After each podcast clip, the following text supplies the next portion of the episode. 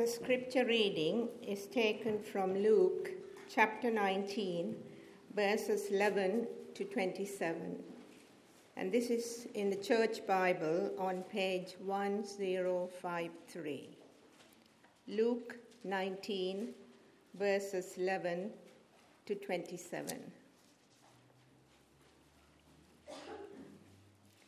While they were listening to this, he went on to tell them a parable. Because he was near Jerusalem, and the people thought that the kingdom of God was going to appear at once, he said, A man of noble birth went to a distant country to have himself appointed king and then to return. So he called ten of his servants and gave them ten minas. Put this money to work, he said until I come back. But his subjects hated him and sent a delegation after him to say, We don't want this man to be our king. He was made king, however, and returned home. Then he sent for the servants to whom he had given the money, in order to find out what they had gained with it. The first one came and said, Sir, your mina has earned ten more. Well done, my good servant. His master replied, Because you have been trustworthy in a very small matter, take charge of ten cities. The second came and said, Sir, your mina has earned five more. His master answered, You take charge of five cities. Then another servant came and said, Sir, here is your mina I have kept it laid away in a piece of cloth. I was afraid of you, because you are a hard man.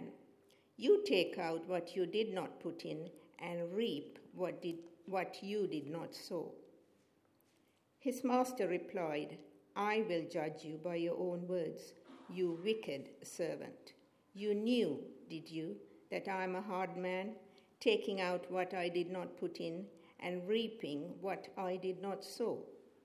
Why then didn't you put my money on deposit so that when I came back, I could have collected it with interest? Then he said to those standing by, Take his mina away from him and give it to the one who has ten minas. Sir, they said, he already has ten. He replied, I tell you that to everyone who has, more will be given but as for the one who has nothing, even what they have will be taken away. But those enemies of mine who did not want me to be king over them, bring them here and kill them in front of me.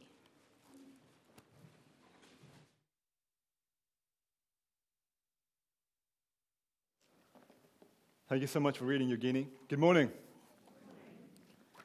I didn't realize that. Um, the YP ones were with us this morning. But uh, yeah, that last verse doesn't seem very PG 13, does it? I hope you will be able to make sense of this passage together. Uh, let me pray as we start. Father, we thank you so much uh, for your word. Uh, this passage contains some tricky verses. We pray that you help us to navigate them, uh, give us understanding, and help us to know how to apply um, this passage uh, rightly to our lives. We pray that your Spirit would be at work in our hearts this morning. In Jesus' name, Amen. In the US, when, when someone receives the most votes in a presidential election, unless they, they're the incumbent, they become the, the president elect, right? So rather than becoming the president immediately, they have to wait a couple of months before uh, they're inaugurated and officially take office. So when Joe Biden won um, the presidential election, he had to wait before he could move into the White House. But not only was there a, a delay for Biden, there was also opposition. So some people unhappy with the results of the election stormed the US Capitol. So there was a delay and there was opposition to Biden's taking office. In our passage today, Jesus shares a parable about a nobleman becoming a king. And in this parable, we read about a ruler who also experiences a delay and opposition.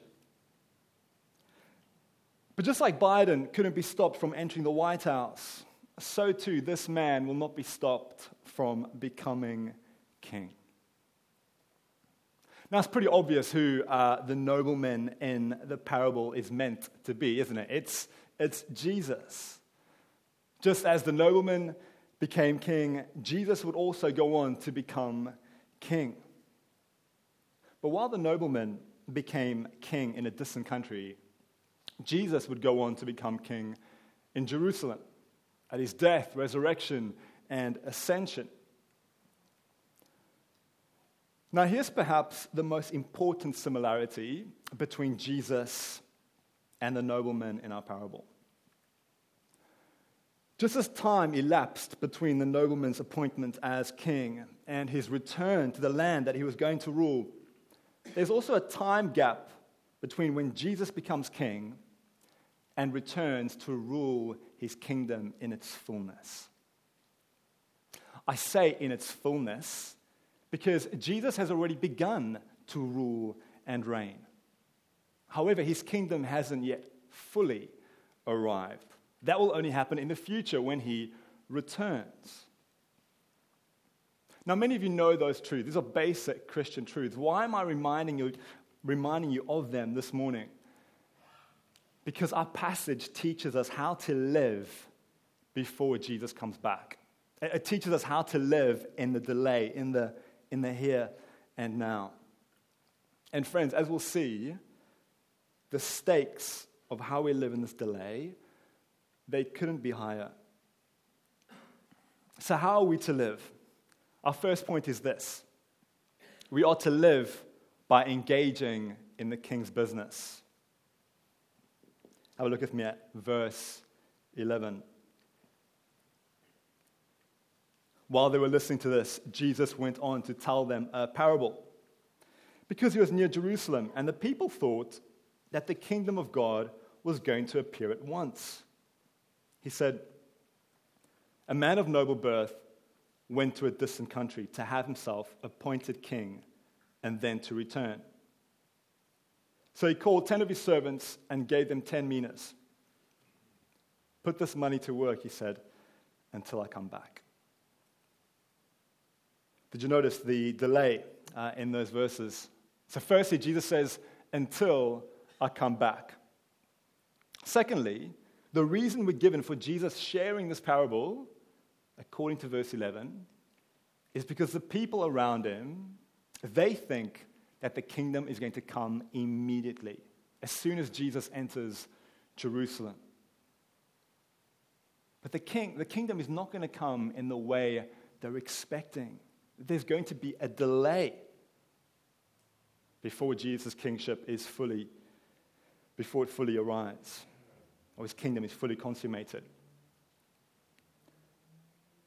Now, what does Jesus want us to do? What does this king want us to do in an intervening period? He wants us to engage in business. That's, that's the more literal translation of put this money to work. Now, what does that mean? What does it mean to engage in business? Jesus isn't speaking about commercial enterprise. So he's not saying that you need to create your own tech startup or maybe invest in Berkshire Hathaway. You're free to do those, those things, but that's not what he's talking about here.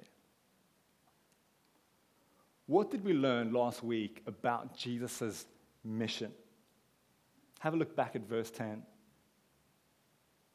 For the Son of Man came to seek and to save the lost. That's Jesus' mission.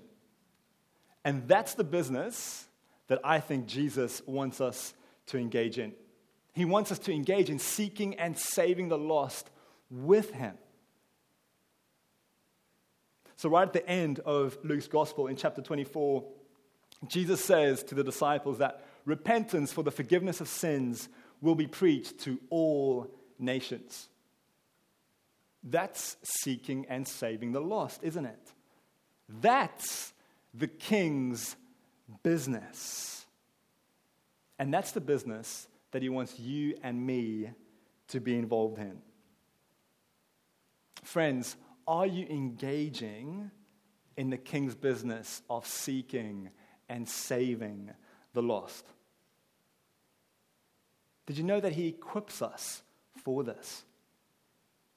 So in verse 13, we learn that the king gives a mina to each of his servants. So they don't produce the mina, rather, they, they receive the mina from the king. So, so Jesus equips us to engage in this business of saving people. We'll think a bit more about what the mina is in our next point. Now, why is it worth engaging in the king's business of seeking and saving the lost? Because the king will reward his faithful servants. That's our second point. Have a look with me at verse 15. He was made king, however, and returned home. Then he sent for the servants to whom he had given the money in order to find out what they had gained with it. The first one came and said, Sir, your mina has earned ten more. Well done, my good servant, his master replied. Because you've been trustworthy in a very small matter, take charge of ten cities. The second came and said, Sir, your mina has earned five more. His master answered, You take charge of five cities.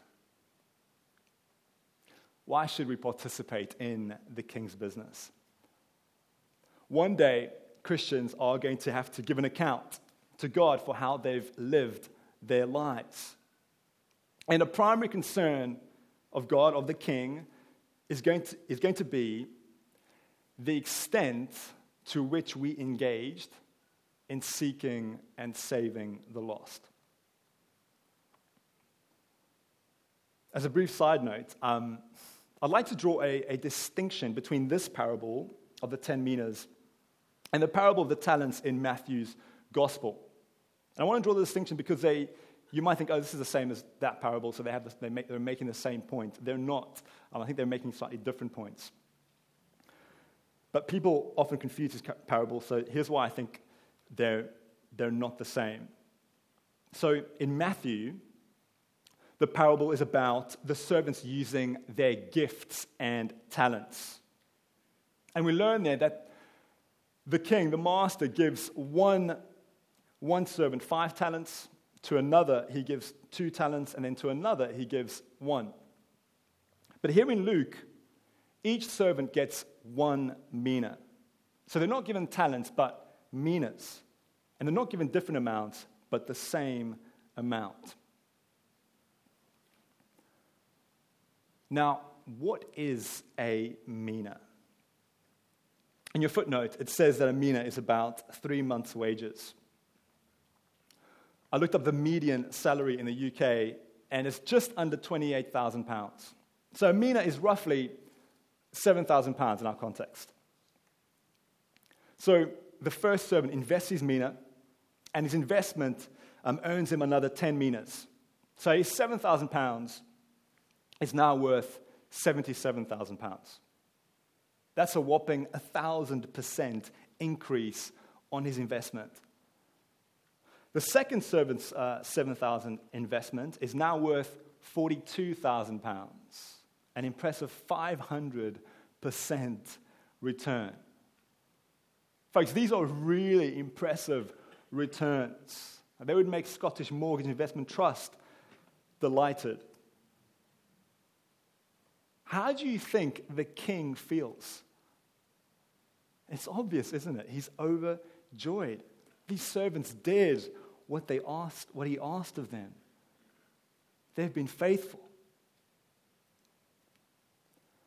Now, how would you expect the king to reward these servants? Folks, let's be honest. If he were to give them a 10% cut of what they'd made, that would be a pretty good deal for them. The first servant would take home almost 8,000 pounds, and the second about 4,000 pounds. Instead, as we'll see later on, the servants get to keep all the minas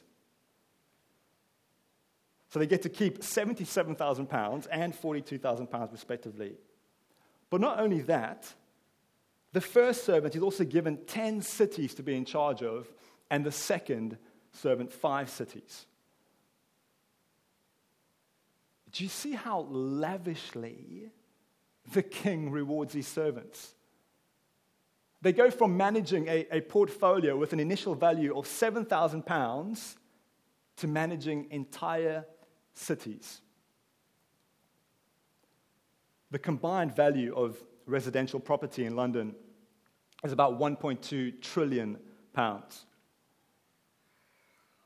Imagine going from, from managing 7,000 pounds in your AJ Bell app to managing a city worth a trillion pounds. Now, you might say, hey, not all cities are as big as London. Okay, let's suppose they're, they're a tenth the size of London. That's still 100 billion pounds each. Do you see what Luke wants us to learn about the king? He's astronomically generous. If you're faithful to Jesus now with the mina that you've been given, when he returns, he will reward you abundantly beyond what you can imagine. Friends, you will never be shortchanged for serving King Jesus. He will give you more than you could ever dream of. You see, this king loves to generously reward his faithful servants. Now, what is it the, the servants have been faithful with? The mina that they were given, right? Here's the thing, though. You and I, we don't have a literal mina. So, what does the mina mean? What does it mean outside of the parable? What does it mean to us? Here's what I think the mina represents the gospel. So, the mina multiplies exponentially when it's invested. It's a bit like how in the parable of the sower, where although there's, there's a group of people who, who reject the gospel, there's also a group that accepts it. And then it produces a crop 30 fold, 60 fold, 100 fold. It's the gospel that produces colossal returns in the parable of the sower. And I think it's the gospel that produces the monumental returns in the parable of the minas. The mina is most likely the gospel. So here's a question for us What are we doing with the gospel that's been entrusted to us? Are you engaging in business with it? Are we investing in it. And what does that even look like? Very briefly, here are three ways that I think you can engage in the King's gospel business. And I'll give you an acro- acronym to help you uh, remember them. So, GPS give, pray, share. Firstly, give. Friends, give financially to the church you're a part of. If it's this church, do that here. If it's another church, do that there. Why? Because the church is a local mission hub. If your church teaches and preaches the gospel, then give to it. And if it doesn't teach and preach the gospel, then don't give to it. It will be a waste of your money. And go to another church that does preach the gospel. Give also to missionaries who are spreading the gospel in, in other parts of the country and other parts of the world. That's give. Secondly, pray. Pray for the local mission of the church. Pray for our missionaries. Pray for the Crichtons. Pray for the Millers. Pray for Wasim. Pray for David up in, up in Liverpool. Pray for those who teach and preach the gospel. And pray for, pray for your colleagues, pray for your neighbors, pray that they all come to know Jesus. Pray. Thirdly, share. Seek to share the gospel with, with those whom God has put around you. Whether that's family members, friends, workmates, Seek to share the good news, the, the good news of Jesus, the gospel with them. I can tell you right now that it is by far the most loving thing that you could do for them. Those are just a few ideas um, for you uh, to consider. GPS, I'm sure you can think of a few more. Friends, so far we've, we've, we've thought that um, we've thought about what it will look like for those who engage in the king's business of seeking and saving the lost. They will be richly rewarded. But what about those who, who claim to be his servants but are not faithful? Those who refuse to engage in the king's business? Have a look with me at verse 20. Then another servant came and said, Sir, here's your mina. I've kept it laid away in a piece of cloth. I was afraid of you because you're a hard man. You take out what you didn't put in, and you reap what you didn't sow. His master replied, I will judge you by your own words. You wicked servant. You knew, did you, that I'm a hard man, taking out what I did not put in and reaping what I did not sow? Why then didn't you put my money on deposit so, so that when I came back, I could have collected it with interest? Then he, he said to those standing by, Take his mina away from him and give it to the one who has 10 minas. Sir, they said, he already has 10. He replied, I tell you that to everyone who has, more will be given. But as for the one who has nothing, even what they have will be taken away. But those enemies of mine who did not want me to be king over them, bring them here and kill them in front of me. what will happen to, to those who refuse to engage in the king's business? They'll be judged. Our third point is the king will judge his rebellious subjects. Folks, the, the parable takes a sharp turn, doesn't it? One moment where we're hearing about the king's tremendous generosity, and the next, we're hearing about his terrifying judgment. And if we're honest, this note of judgment, it, it can make us a bit uneasy, can't it? You might say, hey, I, whatever happened to Jesus, meek and mild? Jesus is meek and mild. But he isn't that to everyone. Let me explain. You see, the Bible makes it extremely clear that there are only two ways to live. Either you're one of Jesus' faithful servants, or you're one of his rebellious subjects. In verse 14, we learn about the king's subjects who hate their ruler. They do not want him to be the monarch. They're chanting, Not my king, not my king. Not my king. Down with the crown. But rejecting this king is nothing like rejecting King Charles. This king, Jesus, he's God. When, when you reject him, you're not merely rejecting a man, you're also rejecting God. You're rejecting the one who created you, who made you. He's causing you, he's causing your heart to, to beat right now and enabling you to breathe in air.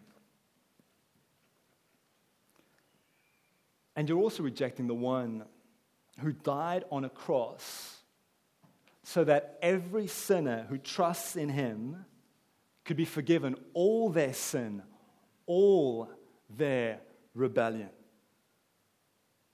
So, do you see the issue with rejecting Him? When you do that, you're saying no to the forgiveness and peace that He offers. And then he will have to rightly judge you based on your catalogue of sins.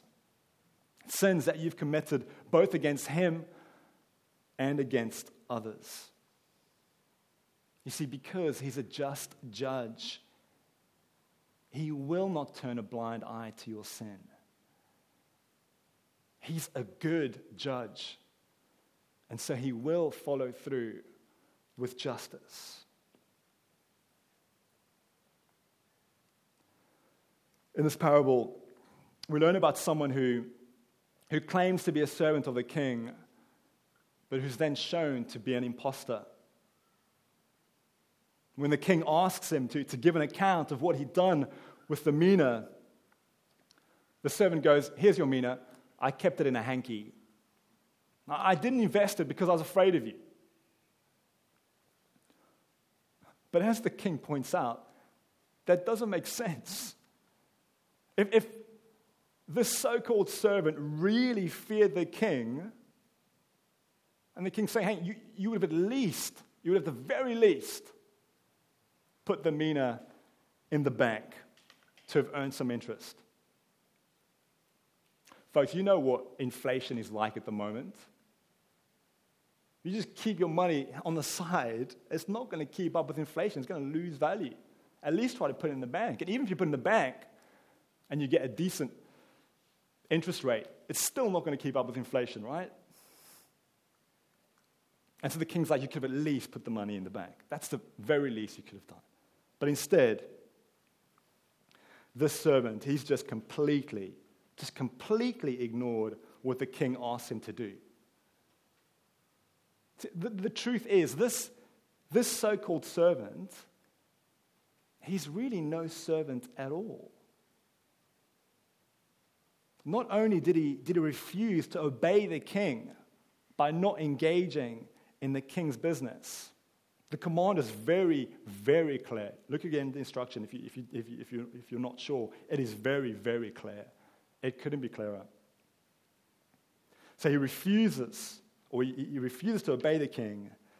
And then he also lies to the king's face and makes excuses for his behavior. So there's, there's zero kind of, you know, taking responsibility for his behavior and putting his hands up.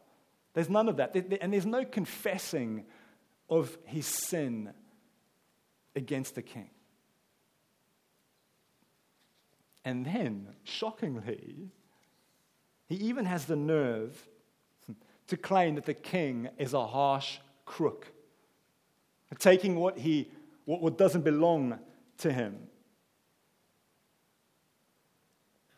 And, folks, here's what really struck me as I was reading this.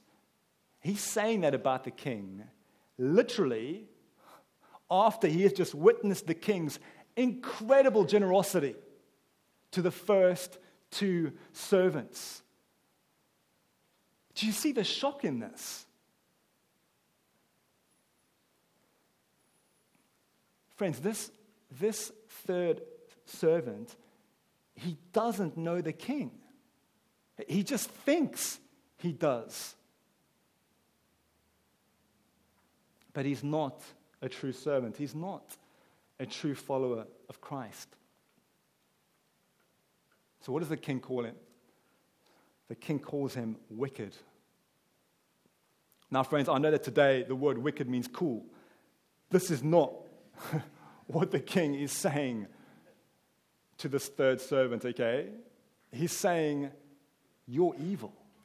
He's calling the servant evil.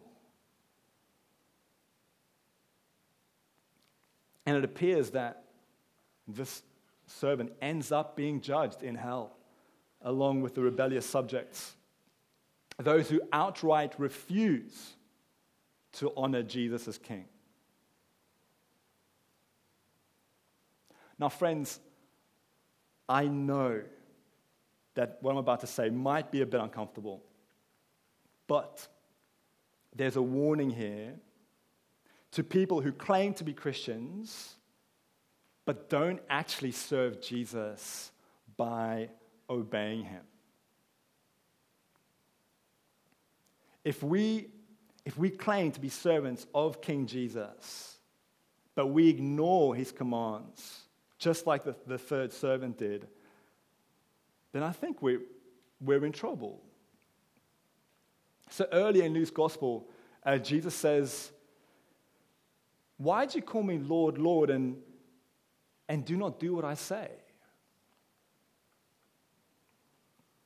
You see, Jesus expects his servants, his followers, to obey him. Now, I want to add two clarifications. The first is this I am not implying that you are saved by your works. Friends, we are saved by faith. But here's something I found really helpful um, that Vaughan Roberts, the minister of St. Ebbe's Church in Oxford, said. Although we are not saved by our works, neither are we saved without works.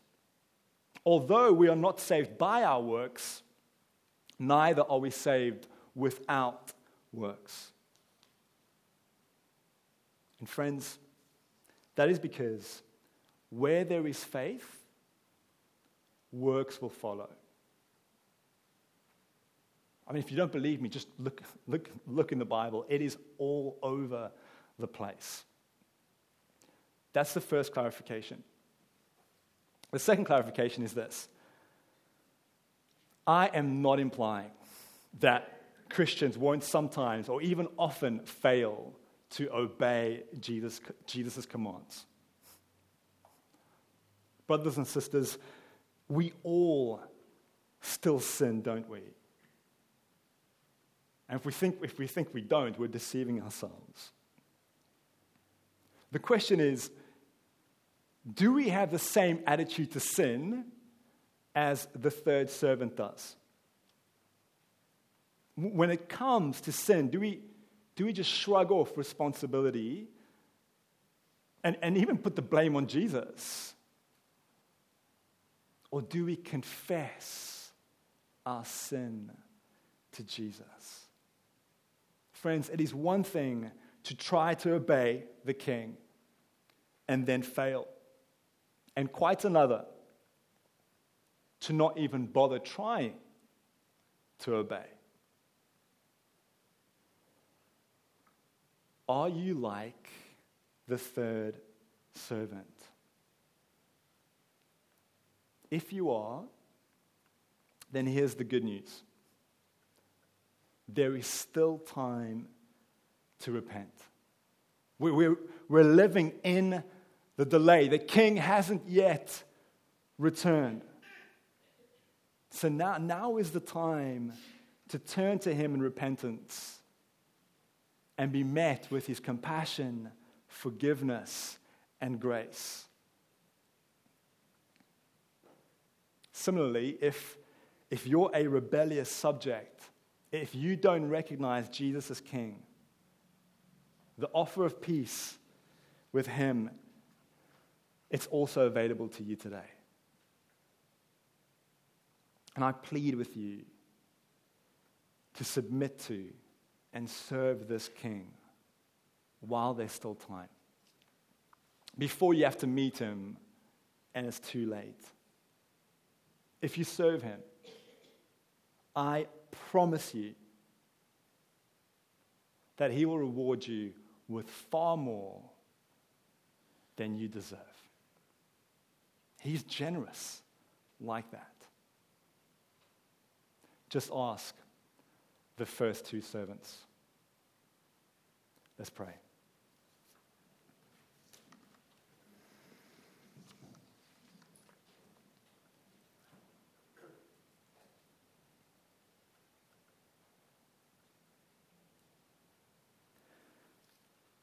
Father, thank you so much for your word. Thank you for how it is a light unto our path.